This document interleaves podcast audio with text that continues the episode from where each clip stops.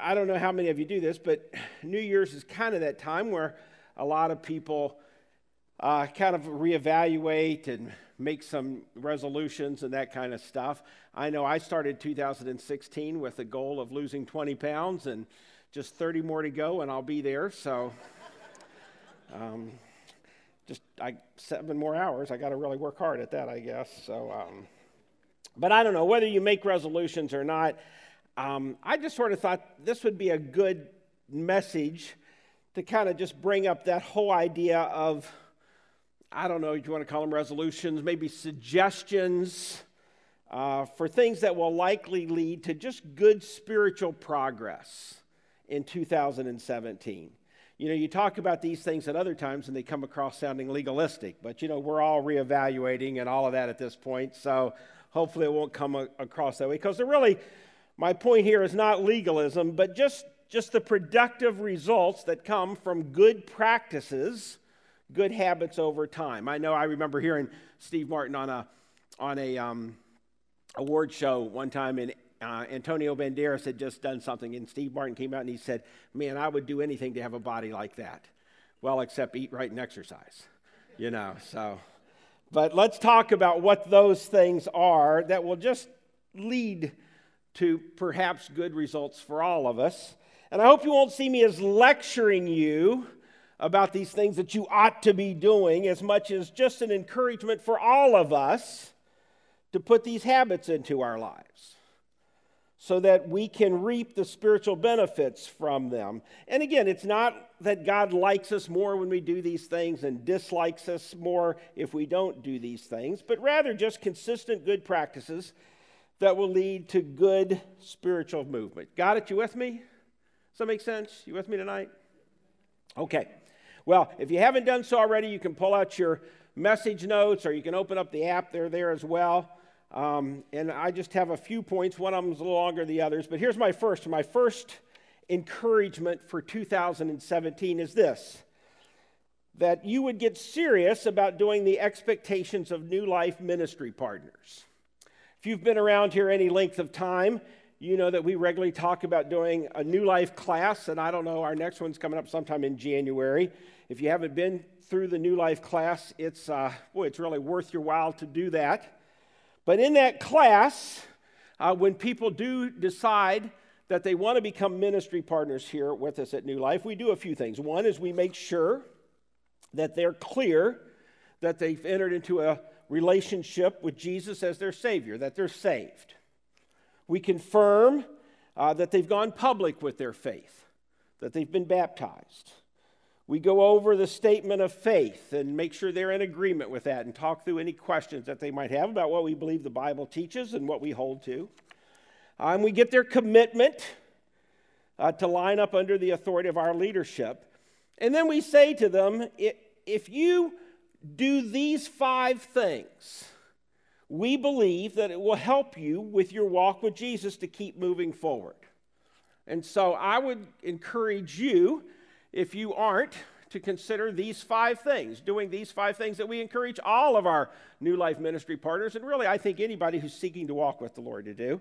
So let's just go through those. The first one is that you would worship God regularly in our weekend celebrations. And again, the point of that is not legalism about having your rear end in a seat every Saturday night or Sunday morning, but just that, that there's spiritual benefit with the regular practice of your life being that you will be with your church family each weekend worshiping and setting under the clear teaching of God's word.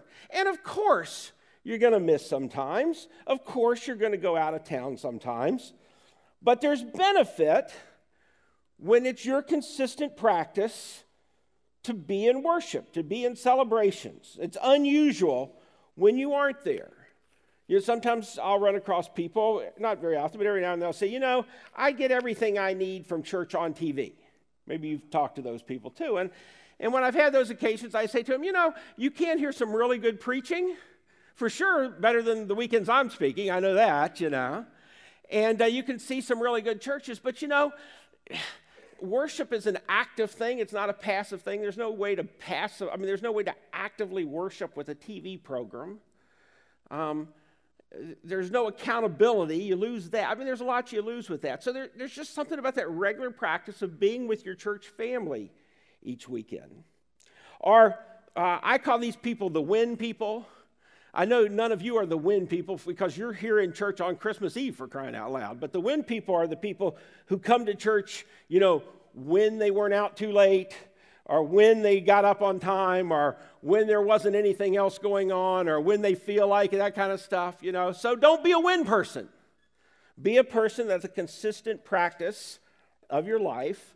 The regular habit of your life is to be with your church family on weekends in celebrations, worshiping God together, and setting under the teaching of God's Word. Uh, you know, sometimes we, I, have talked with people who um, you, you see them less and less, and when you talk to them, they say, Well, you know, we're just traveling a lot on the weekends. Well, sometimes that can't be avoided, but again, you lose something when your habit becomes more often to travel than it is to worship God regularly with your church family. You know, evaluate that. Um, sometimes, uh, especially in this age, you know, I see, I see parents and their children joining uh, sports activities, you know, clubs that play on weekends. And again, some of it can't be avoided, but again, I would really think that through. I remember when Joanna was playing club soccer and they played a lot of their games on Sunday mornings, and we sat down and we really talked about how are we going to do this and what are we going to do. And there was many a Sunday, Joanna was sitting right there with her uh, soccer clothes on underneath her other clothes, and they, you know, her and Janet blitzed right out afterwards, or we did all sorts of things. All I'm saying is, again, don't hear legalism, but hear the value of taking this serious to worship God regularly, consistently, faithfully on the weekends, to get serious about that. That's one of the expectations that we put out for New Life ministry partners. Here's the second one is that you'll connect weekly with a New Life small group. And again, let me just say to you if you're not in a small group, I get it. None of us need another meeting to go to. Okay? So I'm clear with you on that one. And I hope that you'll understand that we're not talking about just another meeting to go to. It's just, see, we believe that central to spiritual growth is active participation in gospel community. Because you see, we hardly ever grow best in isolation. You know, just a, hey, it's just God and me kind of thing. And some of you, that's how you see spirituality, is it's just God and me. But you know, we hardly ever grow best in an isolation situation. And the reason is because we need people in our lives who know and love us. Mainly, the reason why we don't grow best in isolation is because we're really good at deceiving ourselves. Anybody identify with that? I mean, I am a master liar to myself. I mean, I pull the wool over my own eyes with such regularity that it's amazing. You know, I, I, give myself way more credit than I deserve. See, I need people in my life who have my back and people in my life who know me, who love me, and who sometimes will encourage me, who will sometimes pray for me, who will sometimes call my bluff, who will sometimes challenge me and call me out for my deluded thinking, who will put their arms around me and at other times kick me in the rear end. And the truth is just that a person who's accountable to no one but himself is a target for the devil. And I'll say this too, you know, sometimes people will say to me, well, you know, my husband or my wife, you know, that's my accountability right there. We have gospel community together. And and again, I hope you you have a great relationship with your husband or your wife, but you know, there's just there's just so many dynamics in marriage that's going on there that you need people beyond that. You really do. Sometimes I'll encounter people who, um, you know, they, they go to church in one place and they do ministry in another place and they're in a small group somewhere else. And I just want to warn you how dangerous that is. Because when that's the case, you're effectively, what you do is you keep yourself from really being under anyone's authority except your own. Because what happens in those situations where you kind of spread yourselves out, see, is then when you get challenged in one of those places, what do you do? You say, nuts to you. I'm out the door. See? And, and, and you miss out on something. So, again, I just, want, I just want to say this if you're not in true gospel community, you are very likely just one major temptation, or one colossal life experience, or one huge disappointment from seeing some things unravel in your life. And so I would encourage you get serious about taking that commitment to be weekly with the small group. And and again, don't be one of those win small group people. You know, I come to small group or I go to small group, you know, when everything works out just right. No, make it the habit, the practice of your life that it's rare when you aren't there.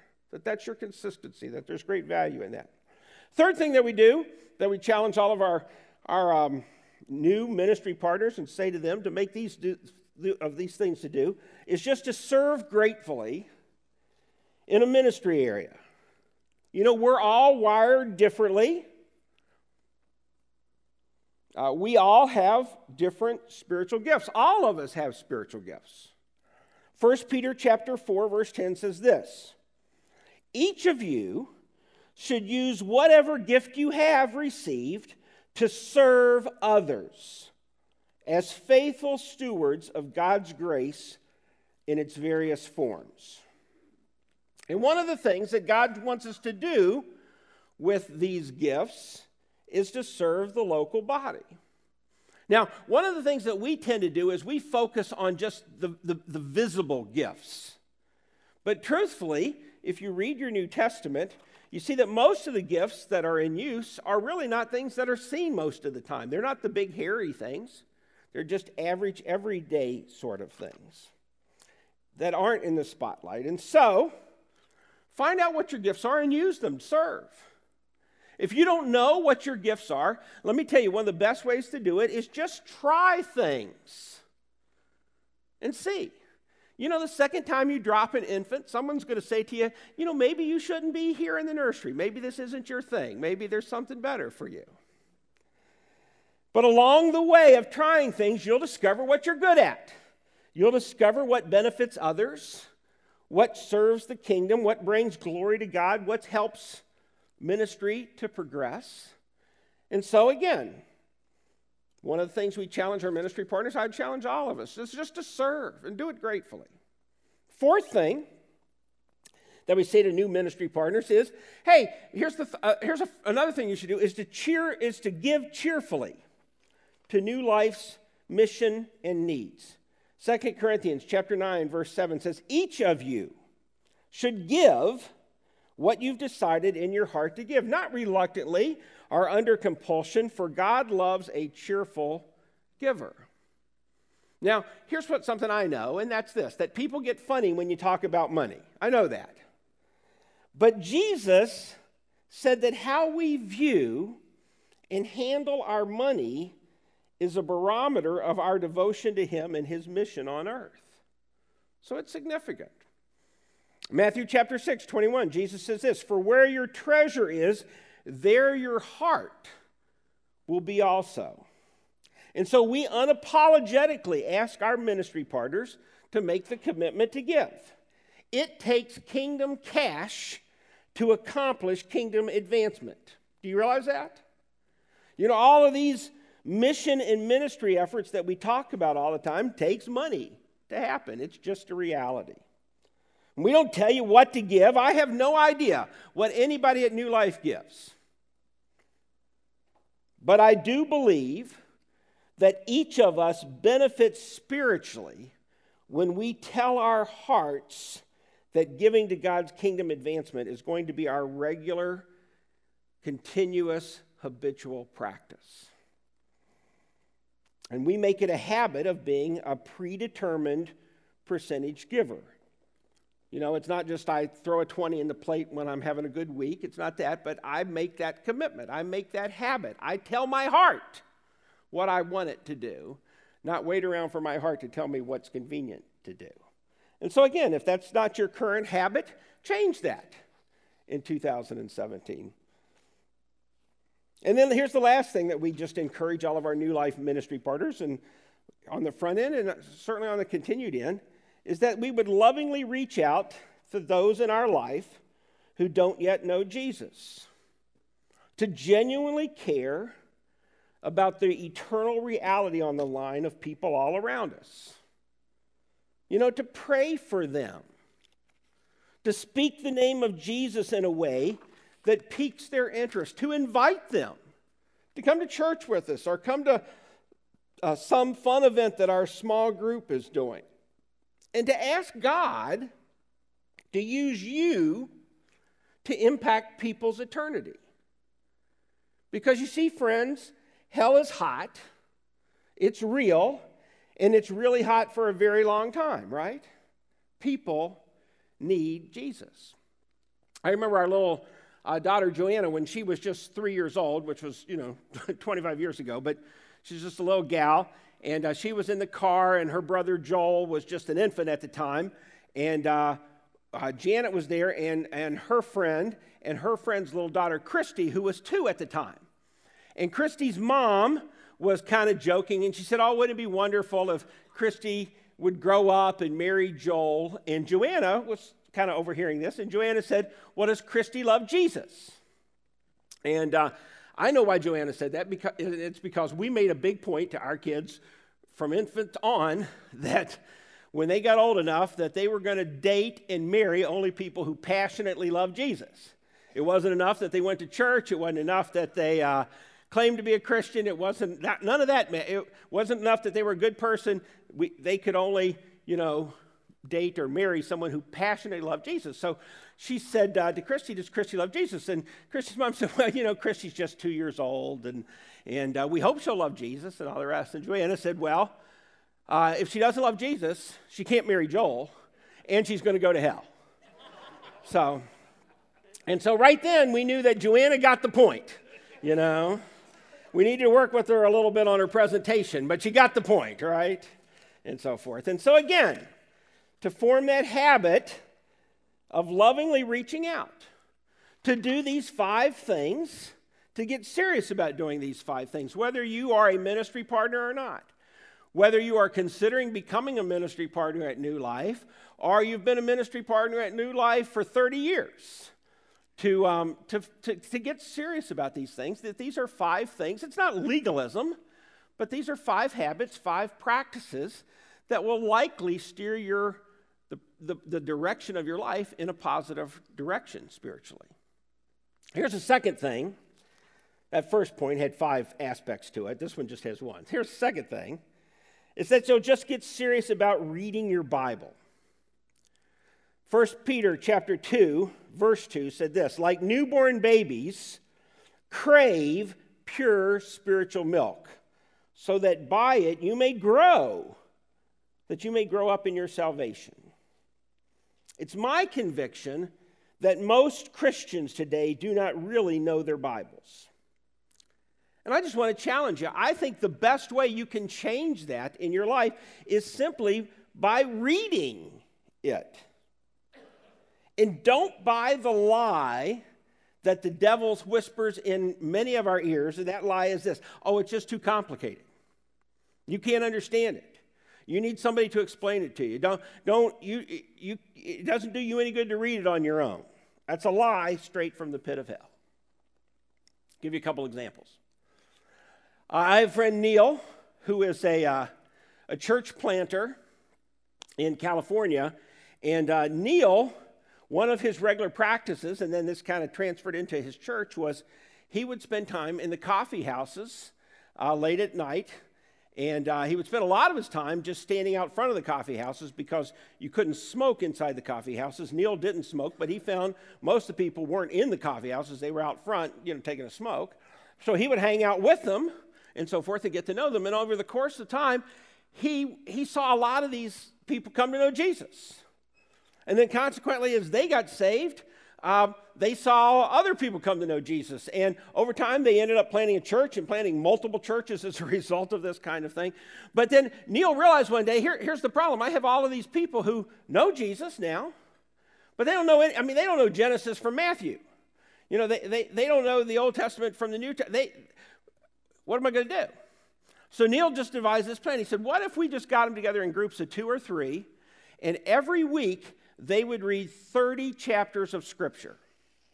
And then they would get together every week, just for an hour or so, this group of two or three. And amongst the couple of things they would do, one of the things they would do is they would just talk, hey, what did you get out of that? What did you see in there? kind of thing. And what Neil saw happen is he saw people who did not know anything about the Bible move to people who really understood the Bible. And they didn't do it by having some master teacher who lectured them. Not that there isn't value in teaching, there is. But they did it by simply reading the Bible. I encourage you, just, just make that your practice of reading the Bible. Tell you another story. A friend of mine, Ted, Ted, guy I knew in Houston. Ted was a um, uh, was a uh, engineer at NASA. That would make him a, a rocket scientist, you know. Um, and Ted was an atheist. But the good thing about Ted was he was an honest atheist.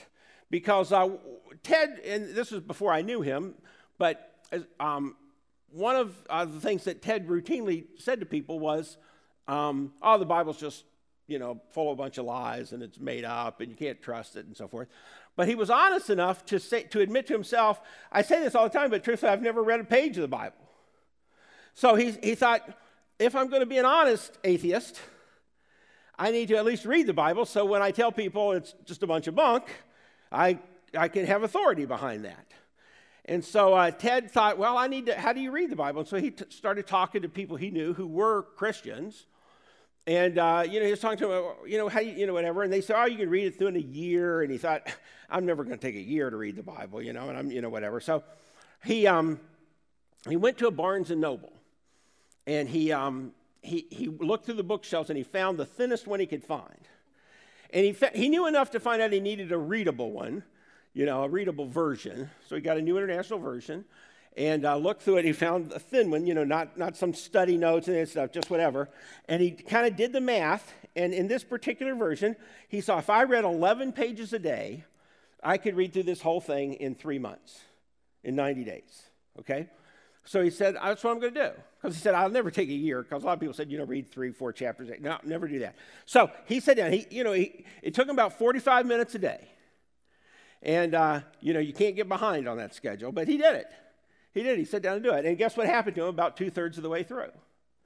He accepted Christ. You know, gave his life to Christ. Now, again, he's a smart guy. He worked for NASA, but still, just reading the Bible. He didn't have anybody teaching him. He didn't anybody he just read the Bible, and in the process, he, he just saw it all. It all connected. It, you know, God, the Holy Spirit showed up and revealed the truth to him, and he got saved.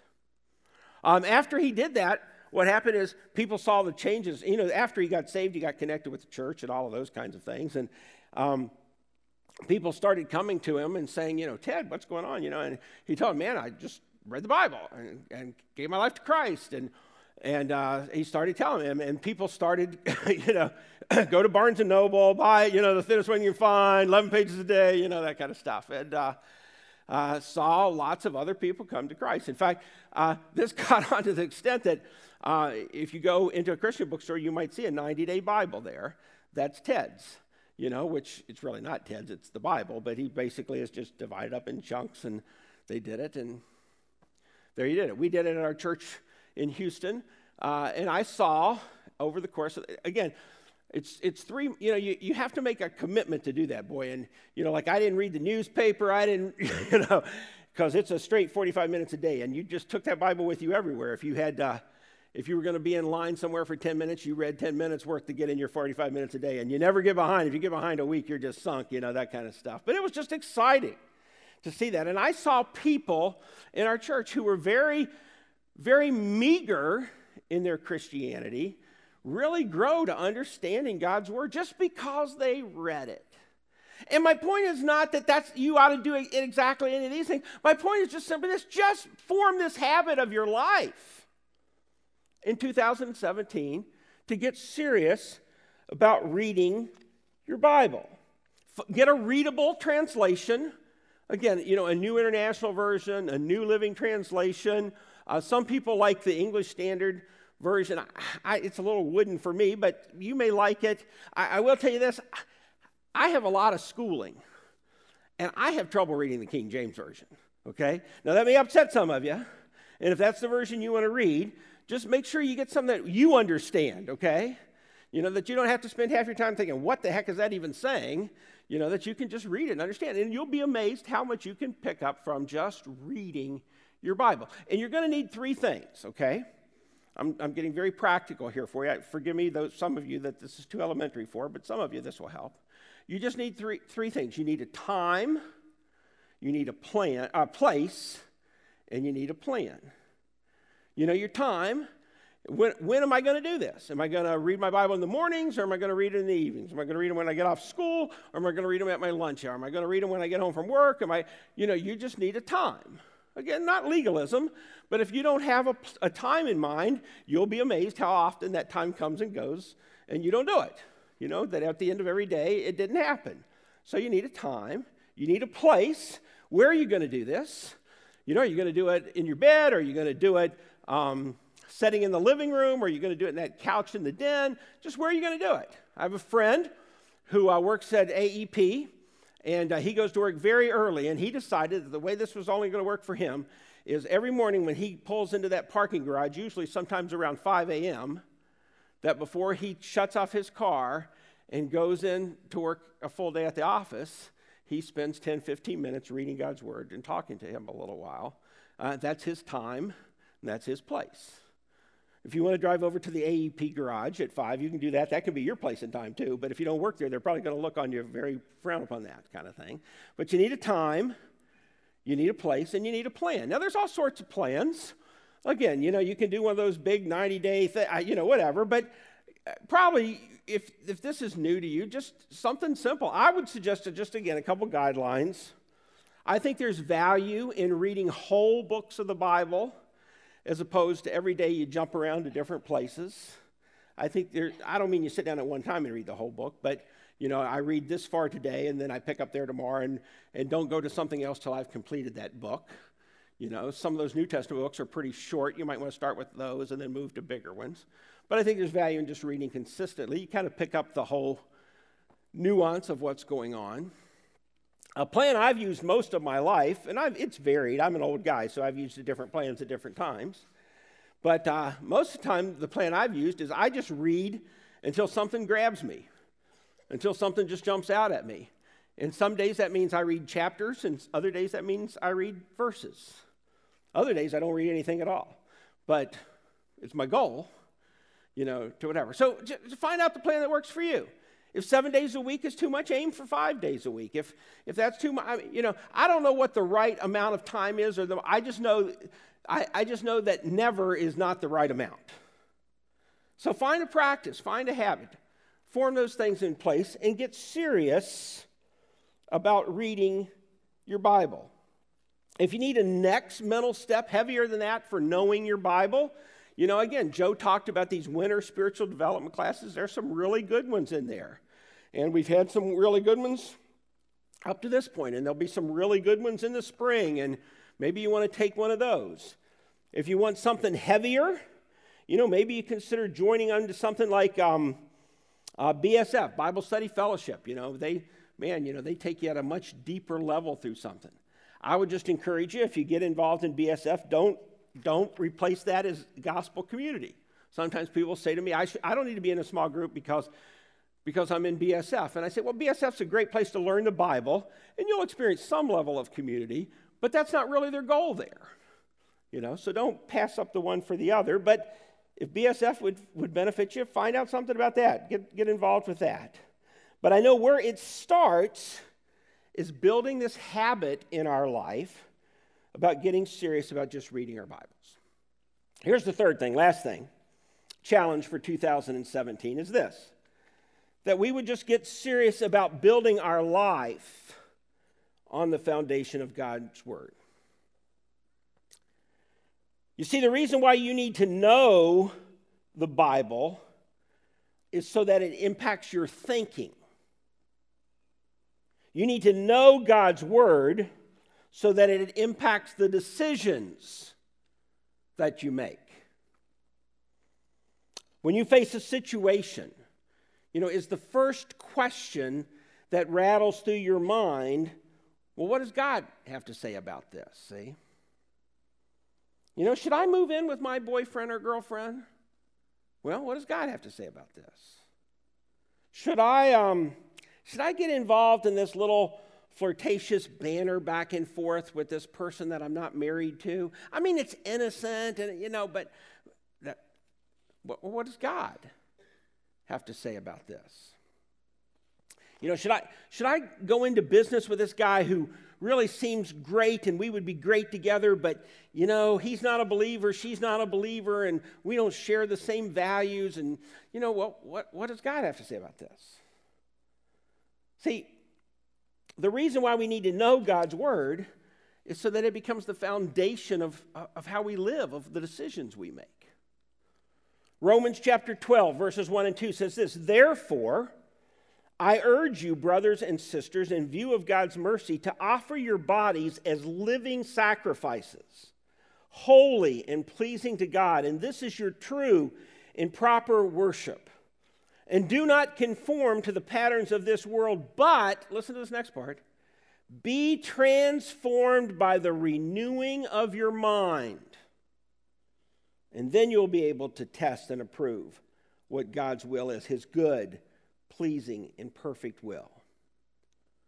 You see, when, when the Word of God starts impacting the way you think, the way that you look at things, you're on the right track. See, to be transformed by the renewing of our mind. You know, I think for the most part, Christians don't act or think any different than non believers.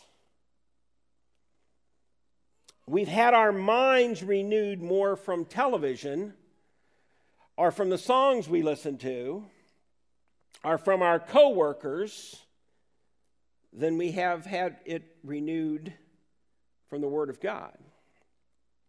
See, my worldview needs to be radically different the way I look at the world because of the reality of Christ in me and the ongoing work of the Word of God renewing and reworking my mind.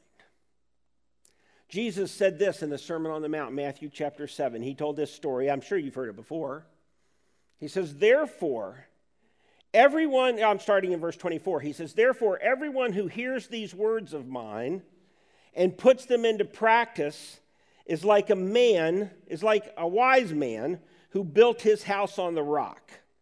The rain came down, the streams rose up, the winds blew and beat against that house, yet it didn't fall because it had its foundation on the rock.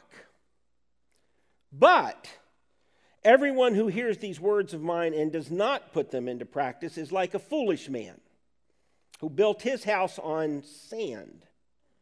The rain came, the streams rose, the winds blew and beat against that house, and it fell with a great crash. You see, two builders, and both of these builders face the same circumstances. You know, sometimes people think, well, should, you know, I'm a Christian. Why, how, why is this happening to me? No, we we live in a broken, fallen world. We face the same difficulties, the same circumstances. There's no promise in God's word that because you're a Christian, things won't be difficult. It's a fallen, broken world. So both of these builders face the same circumstances, but the difference is what they were building the foundation of their life on. Both of them hear God's word, but only one of them applies it to their life. And so the question is when you're taking in God's word, whether it be in a sermon like this or a spiritual development class or when you're reading God's word on your own, when you are taking in God's word, what do you do with it? Oh, you know, that feels nice. I feel so much better. You know, that really inspired me to be a, to be a nicer person. Is that what you do with it? Or are you leaning in are, are you listening to that inner voice of the Holy Spirit? Are you responding to it and making changes in your life, in your attitude, in your behaviors? Are you repenting when you see areas of conflict with the way you're living and the way God says you should live?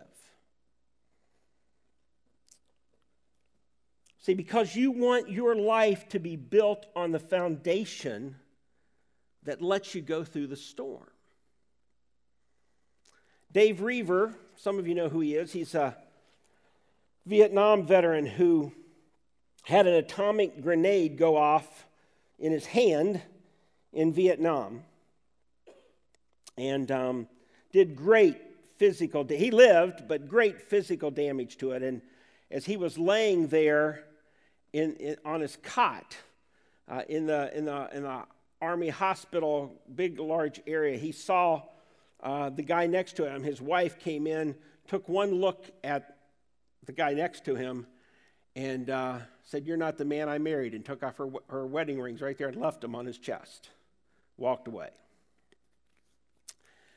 Um, not very long later, Dave Roever's wife walked in and he said, Honey, I, I know I'm not the man you married. And she said, Oh, Dave, you weren't that good looking to start with. and I've heard Dave Roever say it many times. He said it's because they had built their relationship on the front pew of the church instead of the back seat of a car. That their lives individually and their marriage collectively was built on the foundation of God's Word. And so, again, here we are. It's the start of a new year, or almost. And I just want to challenge all of us. Again, not legalism, but I am encouraging all of us to make some determinations. Not so that God will like you more. That's, that's not Christianity. That's not the gospel. That's religion. You know, not so that you can motivate God to send good things into your life and keep bad things out of your life. That's not Christianity. That's, that's karma. But so that you can see the direction of your life head in right places, in right ways. And so I want to encourage all of us to get serious about these few things that will impact our spiritual walk with Christ in the direction that hopefully you want to see it move in. And so, as we're going to sing these next couple of songs, even during that time, I just want to encourage you. You know, just in your heart, say to God, God, help me in 2017 be more committed in this area or about this thing. Talk to God about these things. If, um, if it would benefit you to pray with someone, There'll be some prayer team people in the back. You'll have to, uh, it's not like a typical Saturday night. You'll have to work past those chairs back there, but you'll find them. They'll be the ones standing back there who would love to pray with you. And let me say this too, just before I pray and then we worship some more. Um, you know, maybe you're here tonight and and you're not even sure why you're here. This Christian, this whole church thing, maybe you don't even go to church normally. You're just here and so forth. Here, all of these are things to help you grow in your relationship with Christ, but maybe you don't even have a relationship with Christ, or you're not sure you have a relationship with Christ. See, you can't further that relationship till you start that relationship, till you come to the point of recognizing you're sinful and God is holy and Jesus died in your place. If you'll just let Him forgive your sins, and maybe you've never done that, then that's where it starts. So before you take any of these other steps, maybe you just need to talk to maybe talk to one of these prayer team people or talk to me or talk to someone that you came with and say, hey, I'm not sure that I really even have a relationship with Christ. You know, do that first. But for those of us who have taken that step, who know Jesus is our Savior, here on the cusp of a new year, let's, let's see what God wants to do in our lives, huh? Let me pray for us. Jesus, uh, give us the, the wisdom to understand what you would say to us tonight, each of us individually. Give us the courage to respond to it. Lord, again, I pray that we would not hear legalism, but Lord, what we would hear is um, just the encouragement to move in good directions, Lord. And that doesn't happen accidentally, it happens purposefully. And so guide our hearts to know what you'd have us do so that 2017 could be a year of advancement and growth and and just seeing you work and use us in mighty ways. And I pray it in your name and for your glory. Amen.